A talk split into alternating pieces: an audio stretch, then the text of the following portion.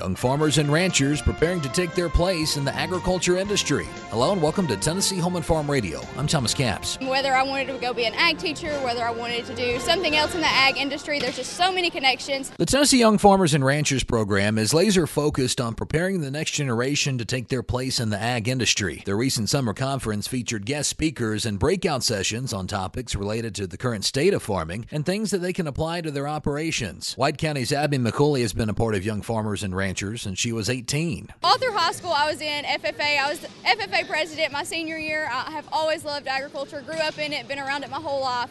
So when I got out of high school, I wanted to, you know, continue with that same family type feel. So I heard about Young Farmers and Ranchers and I joined, and now I've been coming since well, the summer I turned 18, which was last year. McCulley grew up on a commercial cattle farm and now grows cut flowers. She sells to the public. In high school for my SAE, I started growing flowers, so I have my own cut flower production.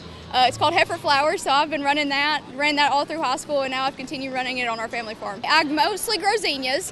Um, I cut and make bouquets. I go to the local farmers market. I sell them on Facebook. People can come out and see the flowers. McCulley loves how the Young Farmers and Ranchers program helps people like herself build their ag-related businesses and helps connect with others. I get to work on my leadership skills as well because I have competed in the discussion meet. I compete in Outstanding Young Woman, and I, you know, I really get to. Uh, put my leadership out, leadership skills out there and learn from people that have been doing this way longer than I have. Tennessee YF&R State Chair Will Elliott says that's exactly what Young Farmers and Ranchers is there for. That's what Young Farmer and Ranchers really provides for those people that are interested in agriculture. They give you that networking ability to come in and get to see people from all over the state that do the same thing and want to do and have that passion of agriculture that everyone else has. For Tennessee Home and Farm Radio, I'm Thomas Capps.